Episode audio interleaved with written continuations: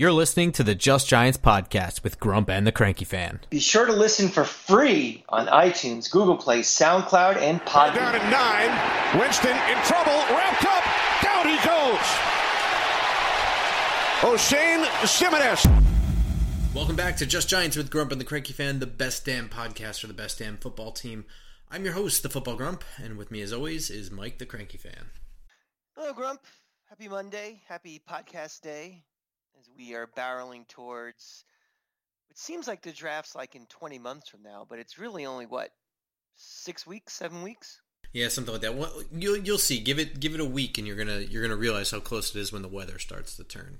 Oh, and you know, you're, you're listening to this in your feeds on a Tuesday morning, and it's supposed in the New York beautiful. area, it's supposed to be in the 60s, Yeah. which makes me very happy because I'm I'm already sick of this weather. Yeah. So, yeah.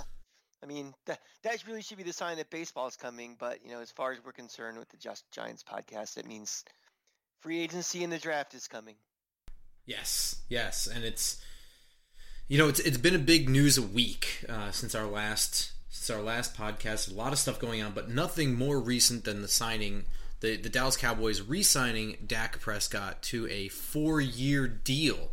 Um, this is obviously big news because it impacts the Giants immensely. Um, quarterback of division rival, but Dak Prescott will remain a Cowboy for four years. I think. I mean, I don't know that we have too many details on this contract other than it's four years, 160 million dollars, including 126 million in guarantees, um, and there's a no trade clause. I, that's that's all I really know. Uh, I don't know if there's any built-in possible cutout, but There was a signing bonus I saw. I think it was 25 million. I think was the signing bonus, Uh, so, something like that. But yeah, I mean, you know, it, it's Dak Pres- Prescott is probably the topic that Grump and I disagree about the most of a non-giant nature. We've had probably go back to the archives, 10 debates on where we put Brett, Dak Prescott in the pantheon of, you know, NFL quarterbacks. well, we know. would agree that right now he's the best quarterback in the division. Correct? Oh, absolutely. Yeah. And I would say he, you know, we were saying before the situation was rectified that, you know, the Giants had the most stable quarterback situation of anybody right now. Um, you know, we will put a, a little asterisk next to that because we do have to see how he comes back from a pretty gruesome injury. You know, it's not like they're not signing a guy who's going to, you know, tomorrow morning is going to go out and start throwing passes and, you know, and getting ready. He still has some rehab to do. I, it sounds like it's all going well, but until you see it on the field, you never know. Yeah, and, and with that injury, it's important to know what Prescott is as a quarterback. He's I would not say a running quarterback, but a very, very, very mobile quarterback is a big part of his game and what makes him him. And he is not your Lamar Jackson speed slight frame. I mean, he's the big body guy who will take the hits. You know, it's important to keep that in mind for, you know, the type of player, the resume that he has you know that's that's an important attribute, and that injury will have a lasting effect. It, we it remains to be seen if the injury will have a lasting effect on that portion of his game. Right. I mean, so again, that's another you know leap of faith that the Cowboys that probably only a team like the Cowboys would do is just be like, fine, you're getting the money that we probably would have agreed to this time last year anyway. You know, even though a major injury occurred during last negotiation this negotiation, but that's you know that's the Cowboys. That that's Jerry Jones. He that's the guy he likes. That's the team that Dak Prescott likes. No farting around anymore. They got the deal done, and you know, con- congrats to them. Um, what does that mean as far as the division? I mean, I mean, you're going to see tomorrow, you know, because it's the Cowboys. You're going to see, oh, they're the division favorites. You know, now this, now that. But let's remember one thing: we don't know what any of these rosters of these four teams are going to look like. You know, a week from now, two months from now, four months from now. So anything you see that oh the Cowboys are now the clear favorites to win because of the signing is looking for clicks. Well, there's a lot of implications here. I mean, the, the the team in the division in the worst spot right now has to be Philadelphia. Philly. Yeah, we we have talked close. about it at length. I mean, they have now jettisoned a quarterback who was pretty much exiled before he was he left. Um, you know, they, they they had turmoil at head coach where you know there there was clearly not an immediate axing there. Some We you know, think he stinks, but he still won a Super Bowl. It, yeah, I mean, but I mean, it doesn't it- matter. The fact is, is that there's Right. definitely no plan happening right now. I mean, if if there was a plan to fire him, he would have been fired, you know, immediately, and he wasn't. It was a lot of blowback in the way he handled week sixteen, week seventeen, um, and you know, Cap hell. cap They're a mess. is the biggest problem that they have. Dallas. Now we have to see how this affects them. Um, you know, we we can say that maybe Dallas was put in this position on their own. They're really an unavoidable situation, but how to grade this? I mean, I don't know what the other options were. Well, I, I mean, I do have a theory, but uh, nevertheless, what this means for Dallas remains to be seen as everybody scrambles to get under the cap and also, you know, get better under the new lowered cap. Uh, so we'll, we'll see what impact this truly has, you know, in, in the coming months. And let's remember, well, I mean, Texas, they pretty much opened their borders and they have a hundred. They, I would not be surprised if, if the Cowboys have a hundred percent capacity when the season starts, which will help them from a revenue perspective. But you're right, they got to get under the cap like everybody. The cap will be smaller for everybody in 2021. So, you know, Jerry Jones is not one to have a coherent plan in good years of how he builds a team. So we'll see, you know, what crumbs he has left and what he has to do because. You know, they got their quarterback, but They have their own they- problems with the offensive a- line have- as well. Oh, they they have an, an atrocious defense that had to be completely rebuilt. Yeah. Uh, and, and not only that, it raises questions with the, the large cap number that Ezekiel Elliott holds on to, et cetera. So, I mean, there, there's a lot of things here. Now, just briefly, because, you know, this isn't my team, I could care less, but just briefly, um, it remains to be a, a running theory around the league that the way to win is to you know, take a shot. I mean, it, this is somewhat luck based, but take a shot while you have a quarterback on a rookie deal because of the cap impact of signing a quarterback. Um, right? I mean, this is something that we see around the league about taking your shots while you have a quarterback on a rookie deal. Um, would it have been absurd last year for Dallas in the situation they were in to tank after Dak's injury and have a legitimate shot at drafting Trevor Lawrence and thus avoiding this whole Uh, situation. The Cowboys are a franchise kind of like the Jets that can't get out of their own way. And, you know, rationally, yes. I mean, for no other reason, even if you don't want, you know, you don't want Trevor Lawrence, you know, you have the asset. Mhm, And yeah. for a team that needs so much, if you if you really are in love with Dak Prescott, you know something, you could take that number one pick and you can flip that to a team that desperately wants Trevor Lawrence, and you can get a boatload of, you know, that could be like a Herschel Walker all over again type of situation. I think so. Yeah, but you know something, you know, Jerry Jones again, he always unzips his fly. And you already know what's in there. He I speak for yourself, please. I don't. yeah, but you know, he's been saying for a year and a half that we're going to get a deal done. We want him, we want him, we want him, and eh, well, you kind of box yourself a little bit in for things. But yeah, that team was so bad last year and playing in such a bad, uh, you know, division. They, they they should have done that. And of course, the only game they won was it knocked me out of a survivor pool when they won in Minnesota. Those fuckers. Any more reason I need to hate them. But yeah, I mean, this was a should have been legitimate fear that I had by mid-season last year. Is that Dallas? I was going to have to deal with Trevor Lawrence every year for the rest of my lifetime. Um, you know, I I truly think that this situation was handled with a real, which to me is somewhat absurd, but with a real thought that they were a Super Bowl contender last year. I mean, putting Sure. Dak Prescott on the franchise tag, which is absurd to me, A, because their defense was clearly undermanned roster wise. On paper, they were not very good. And and B, you have a brand new head coach. I mean, do you a brand new really think everything? Uh, yeah. What a mess! I mean, it, it seems that all the moves that were made last year was a Super Bowl shot, which is a joke. I mean, imagining Dallas, even at full strength, going up against Kansas City and thinking that they had a shot is somewhat silly. You know, I don't really think much of Mike McCarthy anyway, but in optimal conditions, optimal conditions, everything is going right.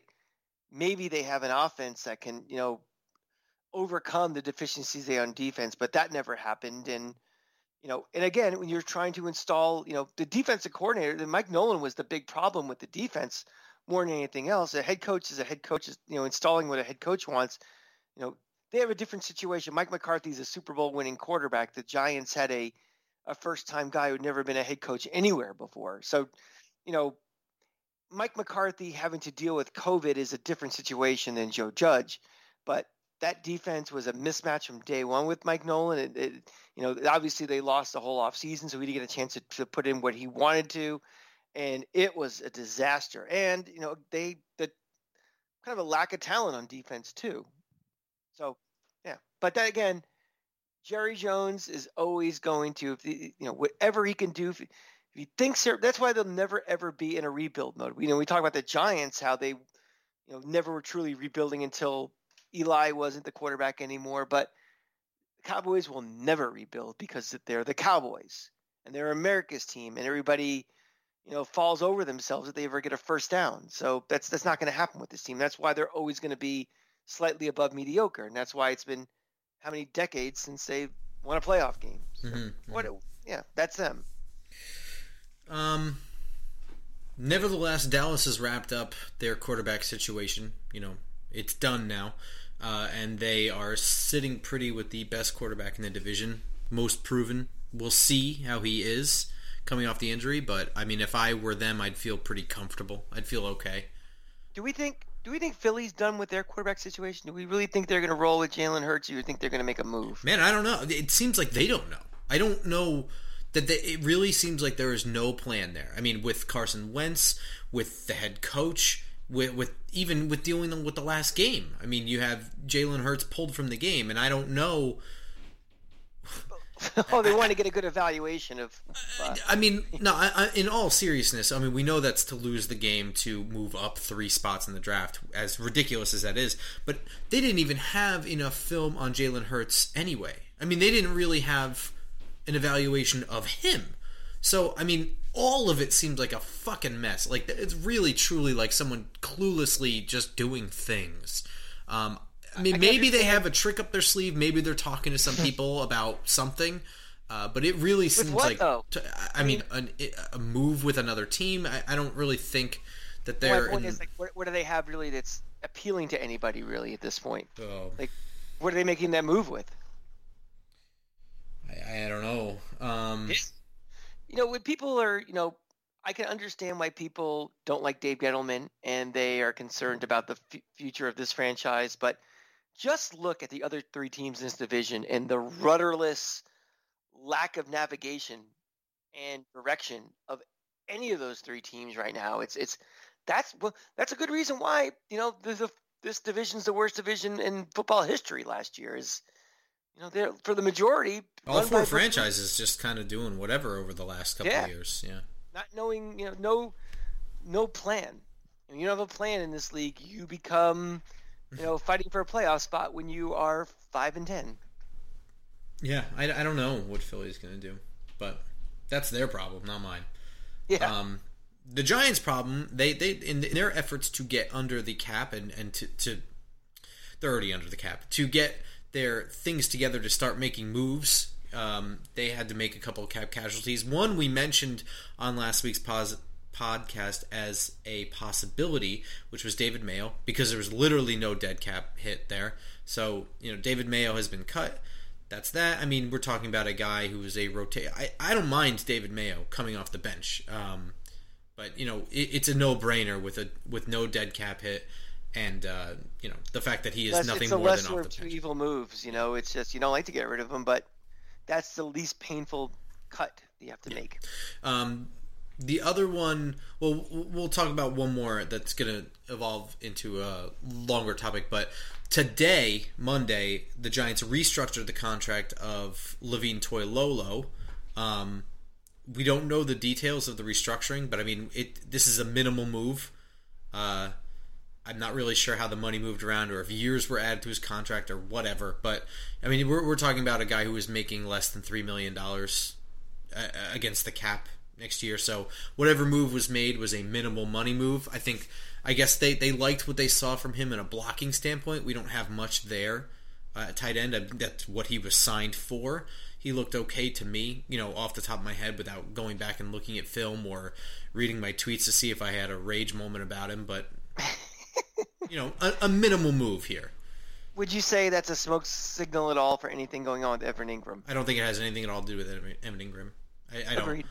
Um, I think it's just simple that that the Giants are still going to be modeling their offense around Saquon Barkley at this time, or or just the running game in general. They are going to use a lot of two and three tight end sets, and Toilolo has situated himself as one of the better blocking tight ends on the roster. And given his cap, they were able to move numbers around to help with that. So I, mean, that, I think that's very, very plain and simple. Yep. Um, the more important one is the Giants have parted ways with Golden Tate. Um, Golden Tate had previously previously signed a four year deal worth X amount of money. I don't know, whatever, a lot of money. And I, I don't have the contract details in front of me. I'm, i apologize for that, but and it was done shortly after the Beckham trade, right? It was. It, he was signed shortly after Odell Beckham was traded. Um, I believe three, two days, like really quick. Um, but the way the contract was structured is that there was an out this year. So this is not, this should not have been a big surprise.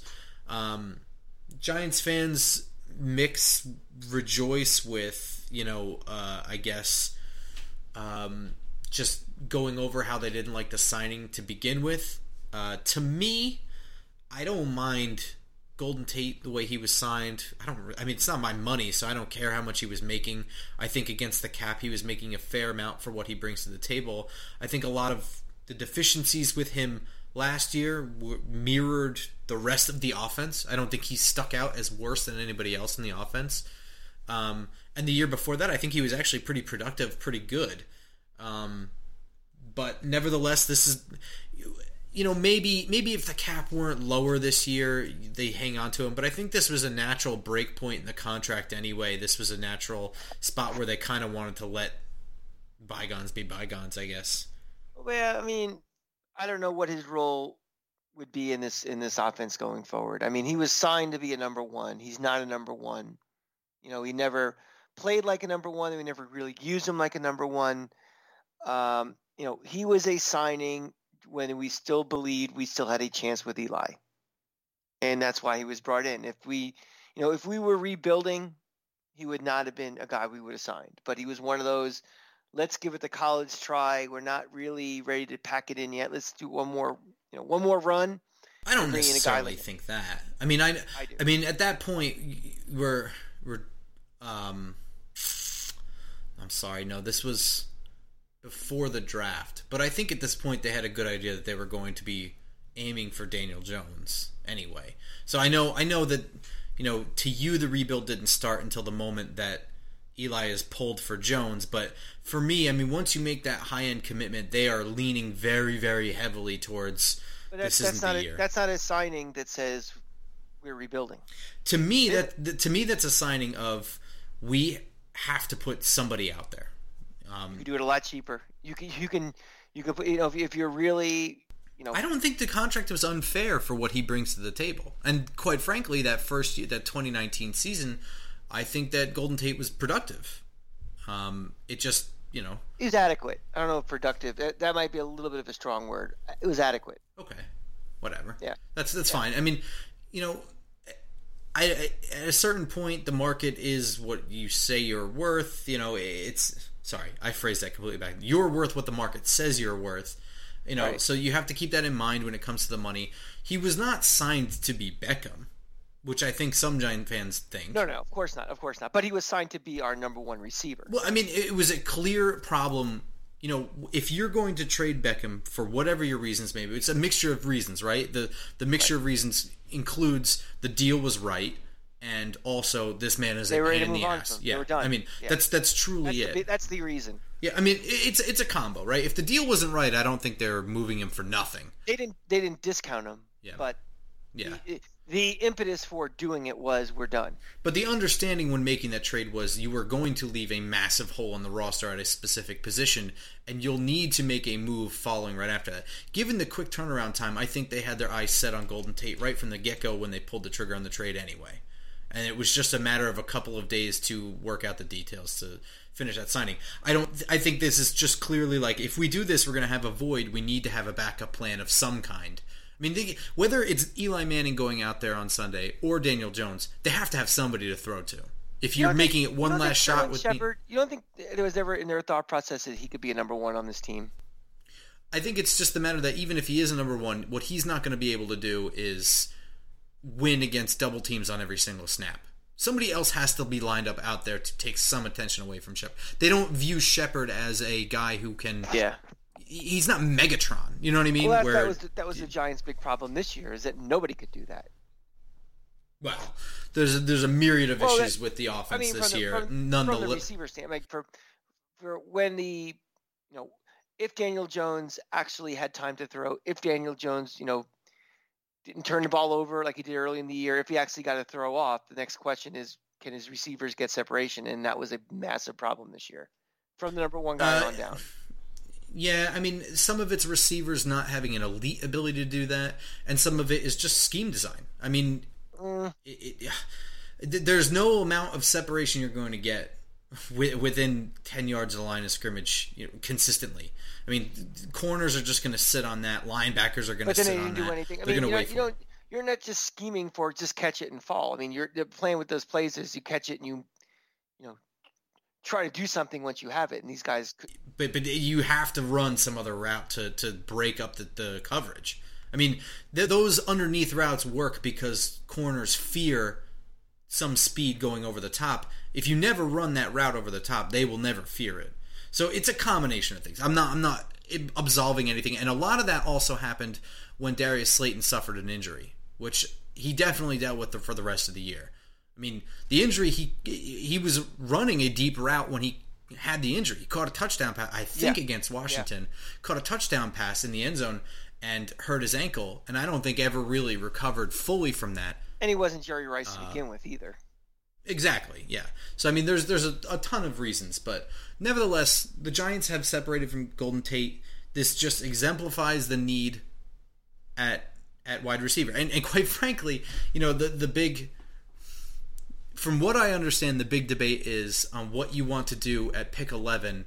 There's a lot of wide receiver names. There's one inside linebacker or linebacker of whatever nature name, which we mentioned in the last pod, which was Micah Parsons, and there's a tight end name.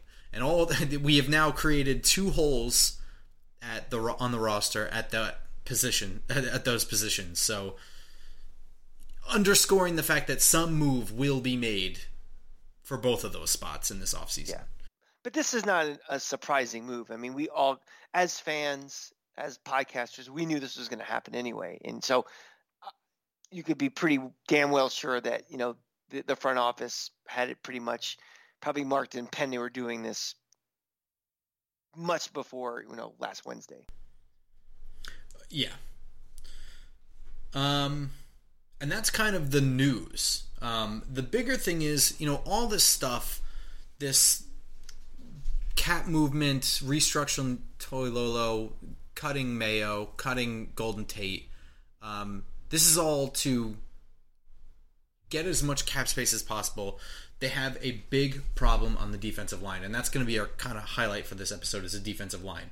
Right now, as it stands, the defensive line for the Giants contains first round pick Dexter Lawrence, uh, third round pick from a couple years ago, BJ Hill from 2018, Niko Lalos, who's an undrafted free agent, um, fifth or sixth round pick, I can't remember from 2018, RJ McIntosh, and somebody named David Moa. So there's some talent there, but this was a powerhouse portion of the roster last year. I mean, it's pretty much what kept the defense together. You know, we can we can single out players on the back end who played really well, like Logan Ryan, Blake Martinez, and James Bradberry are all guys who played well, but none of them would have been able to play as well as they have if the defensive line wasn't showing up the way they were. Um, it's the way team sport works. Um, so the big thing here is two stalwarts from 2020's defensive line um, are gone as of right now. Leonard Williams and Dalvin Tomlinson. Also gone is Austin Johnson, who uh, subbed in on, on sub downs, you know, as a defensive tackle, played pretty well. Was a one year signing last year. I think he played pretty well in his limited time.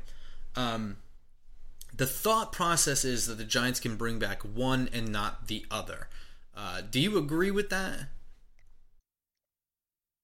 Um, I think they can bring back one. I mean, they have to do some little more cap Olympics to make it happen for two, but if you're doing that, that's pretty much it, right? I mean, then you really can't address any other spots on the roster. Yeah, it's going to be difficult. I mean, both of them are projecting to get somewhere around. I don't know. Around it, it's so hard to projecting air quotes. I, I, who's to say? But somewhere between the numbers of like 11 and 13 million a year.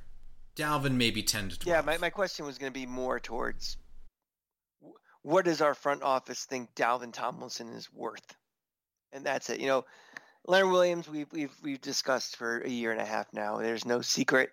Um, but Tomlinson, it's like you know, can they get can they get a deal done that makes sense? Or if he's if he's going to want comparable money to Leonard Williams, they're going to let him walk. I mean, this franchise over the last decade has let defensive tackles walk. They don't overspend for him. We've been very fortunate. We've been able to replace through the draft, you know, the next generation, the next generation. But you know, unfortunately, we're not going into the free agent market to overspend. But I don't think, uh, again, with the so many needs and the, the limited amount of money we're going to have, I don't know if they're going to put, you know, potentially 24, 25 million dollars in one position group. A lot of money. Yeah, I mean, it, it is it is possible for them to re-sign both. I think it would be difficult and it would hamper other things that they can do. Um, if it were up to you, would you A, resign both, B, resign one of them, and which one, or C, move on from both? Well, I mean, if it was up to me, I'd sign them both, obviously. But you know, in well, I mean, I mean, world, given given given the market situation and, and the cap situation, in a real in the in the real world, I would go after Leonard Williams. I think Leonard Williams, you know, people didn't like the trade, and if he walks, they're still going to be very pissed. But we got a year and a half out of him, and he got continuously better and better. You know, he was like you know the de facto captain of the defensive line and the defense. Um, he was a playmaker. You know, Dalvin Tomlinson is steady and solid, but Leonard Williams is a playmaker. He made plays. There were times where he was unstoppable, and um, I I want him back.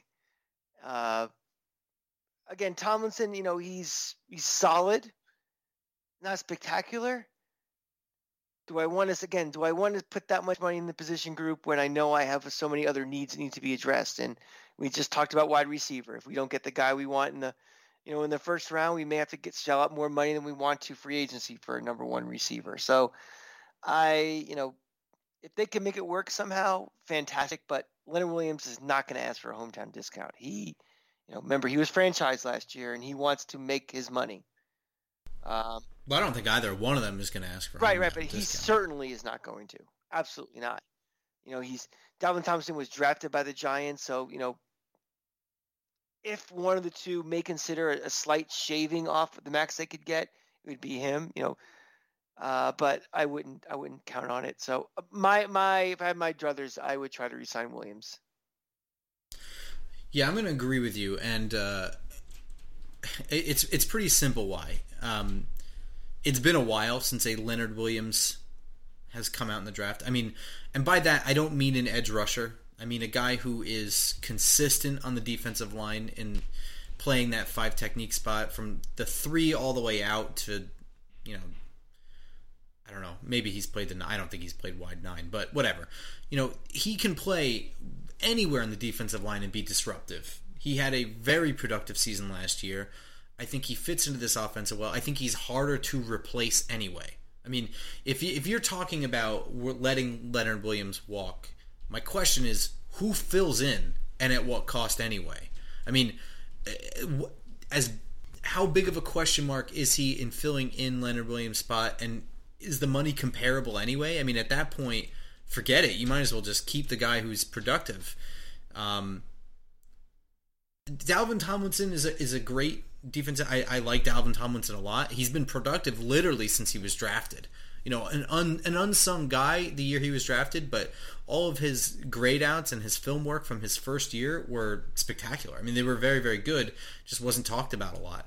Um, but you know, I'd love to have him back. If we're talking realistically, I think dumping the amount of money necessary to do that would be irresponsible to the other positions to protecting Daniel Jones to trying to be competitive next year. I think what you can do is re-sign Leonard Williams and get somebody else, maybe even re-sign Austin Johnson to fill in in those sub roles. Let Dex, Dexter Lawrence have a little bit more work. Let BJ Hill have a little bit more work. You know, guys that are productive and can, uh, you know, it's kind of a put up or and, shut and, up here for BJ Hill, right?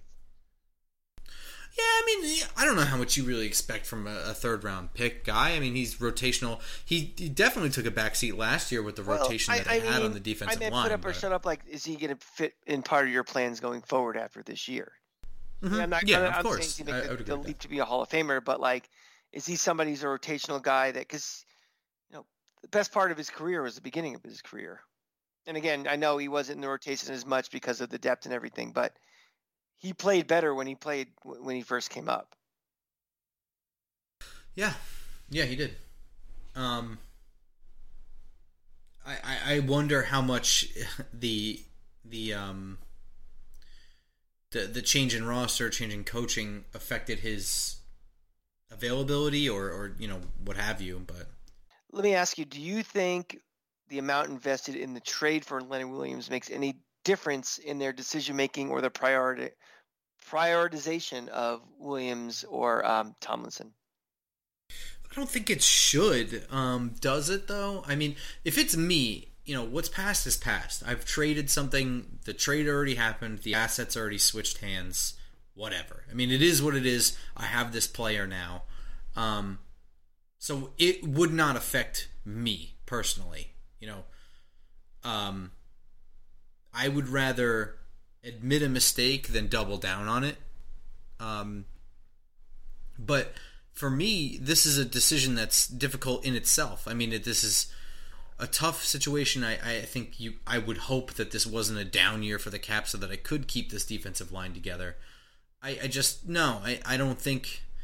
I think because this is this is it was I a think, high, I think smarter heads. It was a high profile you know, trade that you know it's one of those you know Joey Meathead always refers to like oh you know they got rid of all of this and it'd be such a waste and you know, I, I don't think that giant ownership, you know, listens to the average fan that much for making decisions. But you know, this this one's it's not going to go over well if they don't re-sign him because you know it's be- Joey Joey Pastrami is going to be upset if if he's got a complaint ready for if they don't re-sign him because they gave up all this stuff. They couldn't even keep him. And if they do re-sign him he's ready to complain about how much that they're spending in addition to the initial trade anyway. So it doesn't matter. Joey pastrami is ready to fight on this trade.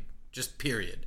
Um, that's just the fact here. It doesn't matter what happened. I mean if they re-sign him for a nickel that he's ready to say he's ready to keep complaining about the trade in itself. So yeah, I, I I'm not disagreeing with you. I'm just saying, does does public reaction play into any of this? Because there's going to be a reaction, and I I, I think I agree with you. I don't. I, I just don't think so. I mean, again, this is an off season where you're either going to be getting a lot of praise from the public or a lot of hate from the public, but the end of the day, it comes down to what happens in the season.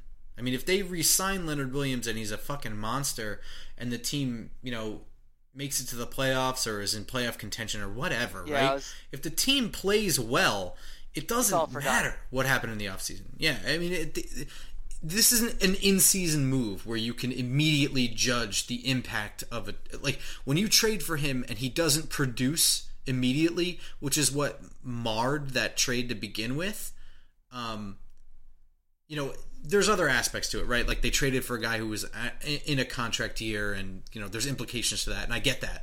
But you can immediately criticize and point to numbers when it's in season. You know, when you re-sign Leonard Williams, if they start winning, they're not even going to remember that they complained about it to begin Yeah. with. Well, I wanted to follow up what you just said. Something like, what would be a move or moves that would do the what I call you know winning the off season? What what what is the Giant fan? Who do we draft? Who do we get? You know, free agency or trade or whatever, where the Giant fan is like, yeah, like you know, not the.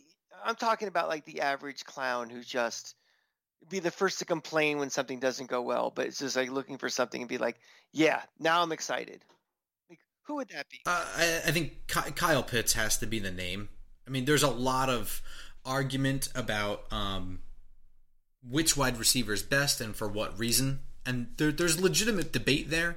Uh, I mean, to me, the three best ones are are so close. I don't know that it matters, but there's there's legitimate reasons why you'd prefer one over the other. But I think Kyle Pitts is such a, and we'll get to tight ends in the, in the coming episodes, but just such an anomaly at the position. Um, he's a, a legitimate contention to be there at 11. Um, there, there's reason to believe he'll be there at 11. I don't know that a single person would be upset. You know what I mean? So to me, that's the move. As far as like free agency wise, I don't know. I don't know what you can. I, I it, it because you're you're hamstrung by the cap. I don't know how you win the offseason with free agency in a year like this. I mean, I, the best thing I can think of is that you're able to keep both Williams and Tomlinson, to be honest, and, and still make other You know moves. something? You know the Kyle Pitts move. If they uh, if they draft him, that kind of kills two birds with one stone because the fan base will get excited because that means that probably means Evan Engram will be on his way out relatively soo- Mhm. relatively sooner than later. So that makes them excited as well. Yeah, that to, to me that's the move that I think every Giant fan can can look to each other and shake hands and be like, "Yep, we I'd did buy it." it. I would that buy a jersey that night. You heard it here first. You know, hold them to that. We're going to need Oh, pictures. believe me, you know, that's not not even an issue. Um, some so, so to me, Leonard Williams is a guy that you try to re-sign, and Dalvin Tomlinson is the one that you you give it your college try, but if it's if the numbers aren't in the cards, they're not in the cards. To me, You better get one. yeah, yeah, I agree. I, I think letting them both walk would be a. a I I'll say it straight up. I think it would be a disaster. Um, this defensive line is lackluster without one of them, and uh, I'm going to go through it. I, there's not a whole lot of replacements out there. I mean, if you let Leonard Williams walk, who's the best guy to replace him? Solomon Thomas, maybe. You know, high draft pick who's nothing as a pass rusher, you know, disciplined defensive end in a three-four defense, and that's kind of it. I mean, And remember, you know, even if we resign both of those guys, we had both of these guys last year, and the big call was we need an edge rusher. We need a Mhm. we need more of a pass rush. So we're not solving all of the problems by bringing these two guys back. We're just preventing, Preventing it from getting far worse. Yeah, yeah. Uh, if you let Dalvin walk, you have some freedom with moves here. I mean, Dalvin is a very, very good defensive tackle that that you know has some scheme versatility where he can play nose, he can play you know he can play zero technique, one, two, three. He can move around. Um, and that that allows with this defense versatility is everything. So that's that's great. But you can you can patchwork Dalvin. I think you can sign a couple of guys. Uh, you know, you can move around some of your own personnel to make Dalvin out of several guys. Um, you know, some familiar names are in there. Austin he's Johnson's Dalvin one- Tomlinson. He's not Warren Sapp. yeah, exactly. Yeah, and, and you know Austin Johnson's the name I already mentioned. Uh, he looked good in limited snaps last year. He did his job, looked pretty good. Jonathan Hankins, former New York Giant, on the market, young enough, you know, productive enough. He's good at filling that spot. I, I, I don't see any reason why you wouldn't consider Jonathan Hankins. For some reason, never really got the bag um, out there. Never really And he's one of those guys like I'm talking about, I was saying about about five minutes ago, where we don't re-sign Yep. tackles, He's one of them. and that that was one of them. He might have been the first one. No, no, no. This, this goes back to Barry Cofield. Barry Cofield, then Linval jo- uh, Joseph, then I- Jonathan I- I- Hankins. I'm getting old. I don't remember my order anymore. I mean, it was a Jerry Reese thing. Jerry Reese was very good at evaluating defensive tackle talent and also knowing their worth. Uh, a lot of these guys outperformed you know, to the point where they were going to command a lot of money in the market, and he knew that there was a replacement in the draft. What I will say is also I want to mention Hassan Ridgeway is another guy you might want to consider. He's got some scheme versatility as well, um, but he can he can kind of fill in those shoes. Um, but when you look at this draft, and I don't care if you're looking at a five technique, four, three, one, zero, any of these guys, there is not a really good replacement. I mean, there's I don't even know that there's a starter um, in the draft. So, what does that mean? That means that the the price tag for these guys goes up. Mm-hmm. Yeah, and what it also means is that the demand. You know, I mean, you have to figure this out because your solution is probably not in the draft. Again, the draft is a crapshoot. When I say that there's no, that's my assessment. Uh, you know, I don't know. I, I I look at you know patterns and I see it year after year. So, you know, going through there was there's only one guy that I would think even has a shot on day one, and I don't have a day one grade on him. Um, but that's defensive end Carlos Basham from Wake Forest. You know, 6'5", 280 pounds. He's he's a guy I would definitely keep my eye on to see if he starts to fall or if the Giants value that position that much can consider in the second round. I, I have a second round grade on him. I, I me personally managing the Giants don't think that that's a big enough need to match with the, the player evaluation, but a guy to a guy to watch.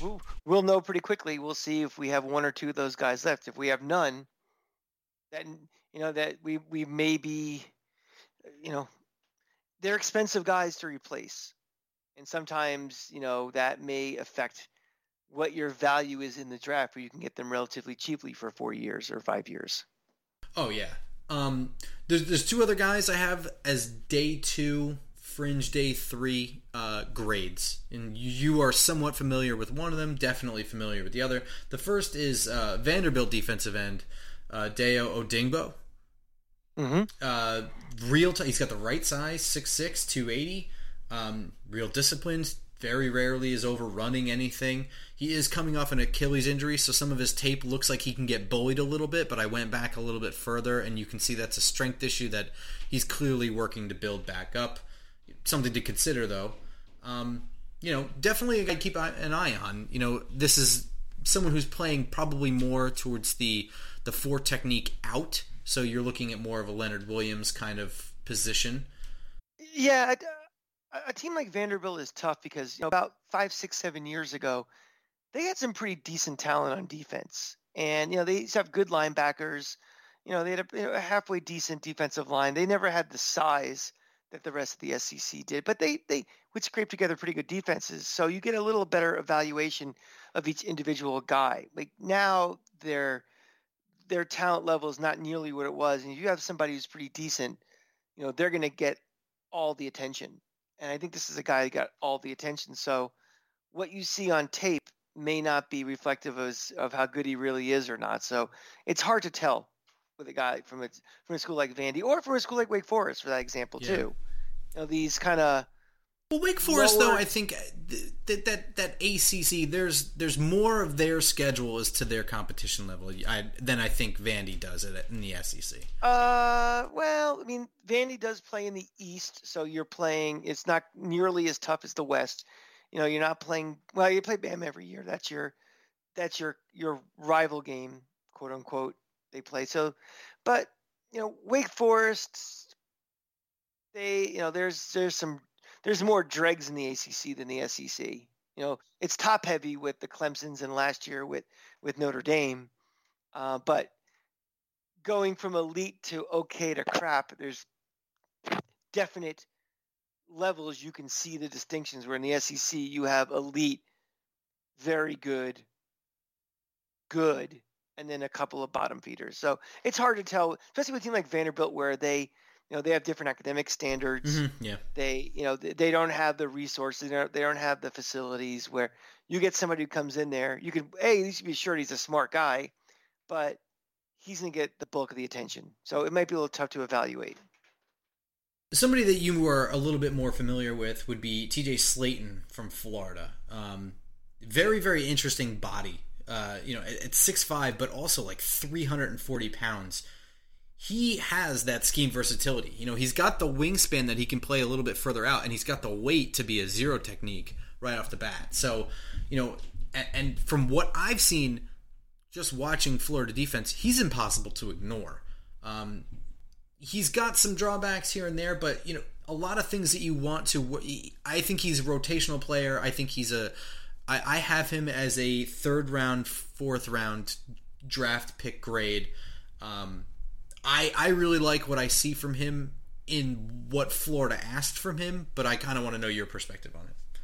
Yeah, I that seems a little generous for me. Um, TJ Slaton was a guy that, you know, he played for Florida for four years. He was eligible for a fifth year, but he left to go out. Um, was a big recruit.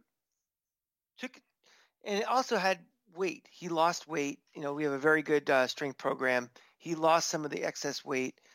Uh, the thing for me is last year when Kyree Campbell was out, and you know, that defensive line sucked.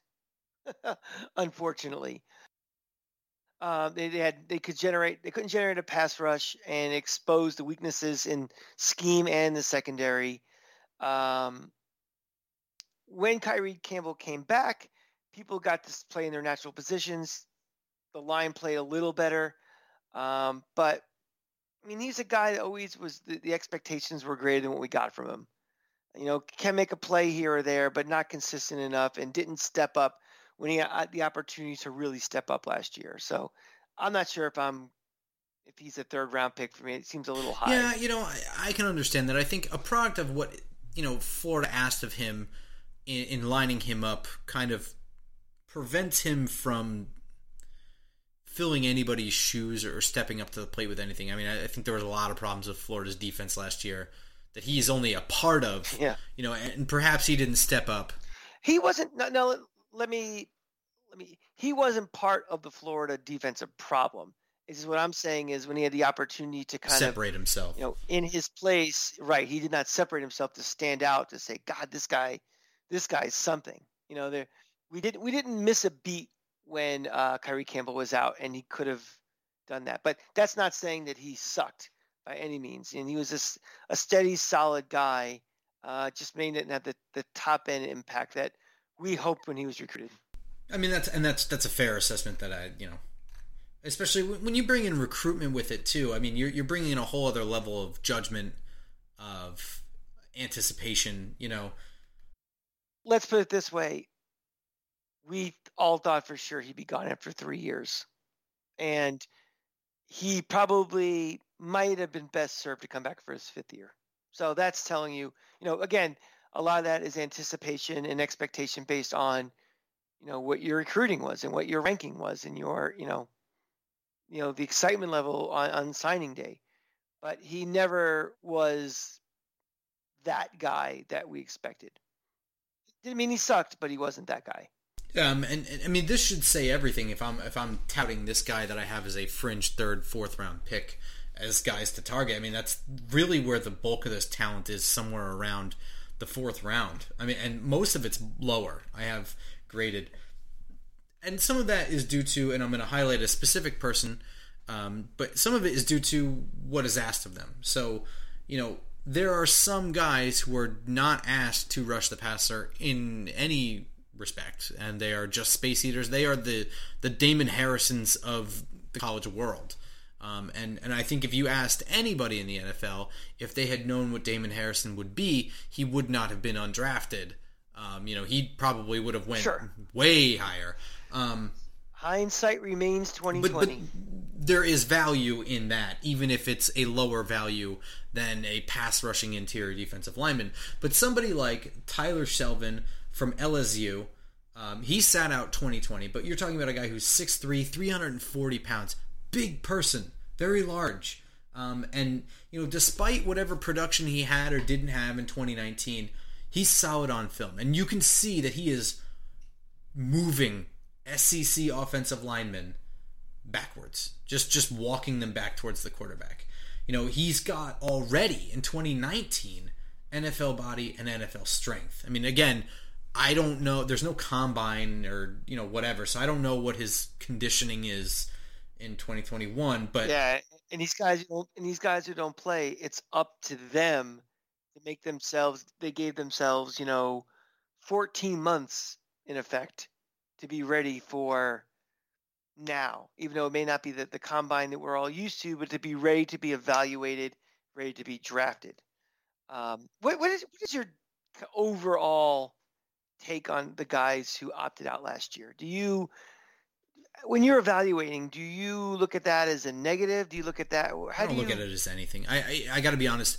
Anything? You know, I don't have the time to look into every player's situation. I don't know if they have a grandma who's sick who takes care of them on you know vacations away from school. I, oh, No, no, no. I'm not. I'm not talking about the, the oh, decision okay. to. I'm talking about. Do you factor in that they have lost a year of playing and they've lost a year of being in a controlled environment in the way I take it. I well, I take it player by player. things. I look at. I mean, oh. there are certain positions that require a lot more weight gain, strength gain, etc. You know, I look at guys where I look at their 2019 film. I understand that you're looking at a sophomore, and you're like, man, next year this dude's going to be even better. And if he didn't have that next year, then I, you know, write it down. It's it's worth writing down to remember. You know, this guy could have been somebody to keep an eye on if he gained some weight and strength. We'll see what he did in that time. Um, you know, Right. things like that.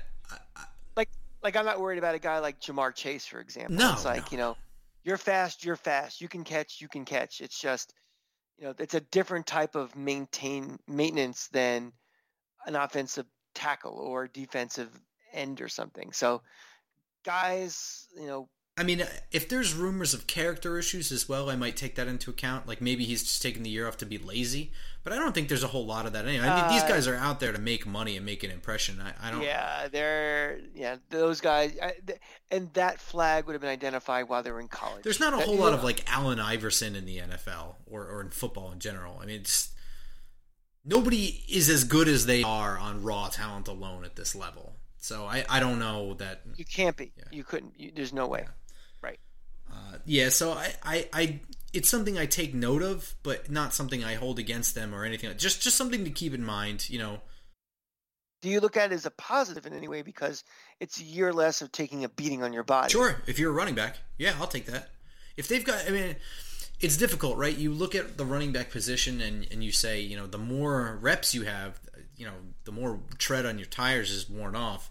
You know, that's that's a negative in a sense, uh, especially injury history, things like that. But also, you know, the position value, you need as much good film as possible when you're a running back because you can be lumped in with a bunch of other guys. Uh, yeah, I, I would say there's there's certain positions where you're getting a beating. Um, running back is definitely one of them. I, I think also you can look at some guys where you know, like you said, Ja'Marr Chase. You know, you're fast, you're fast. You're not going to lose that by not Unless you're sitting on the couch eating bonbons right, all right. day, but But uh, there's some other thing. uh, You know, if if you've got a guy who's like Trevor Lawrence, for instance, where you know after freshman year, you know what this guy is going to be capable of, and you know you have him skipping his junior year. You know, I view that as a smart business decision. I just want to see your pro day. You know what I mean? I want to make sure that everything's still in order and whatever. But there are some guys who you know the moment they hit the field at 18 years old that they are something. If they took this year off to not have a beating on them in no matter what position they play. I mean, you think about ACL tears on the outside. You know, it's a possibility that wrecks everything. Um, so yeah, I, I, I- I view it potentially as a smart decision, but it's not something I'm going to overly think about. Like, oh, maybe that was pretty smart of him to do that. I just, just you know, just write it down.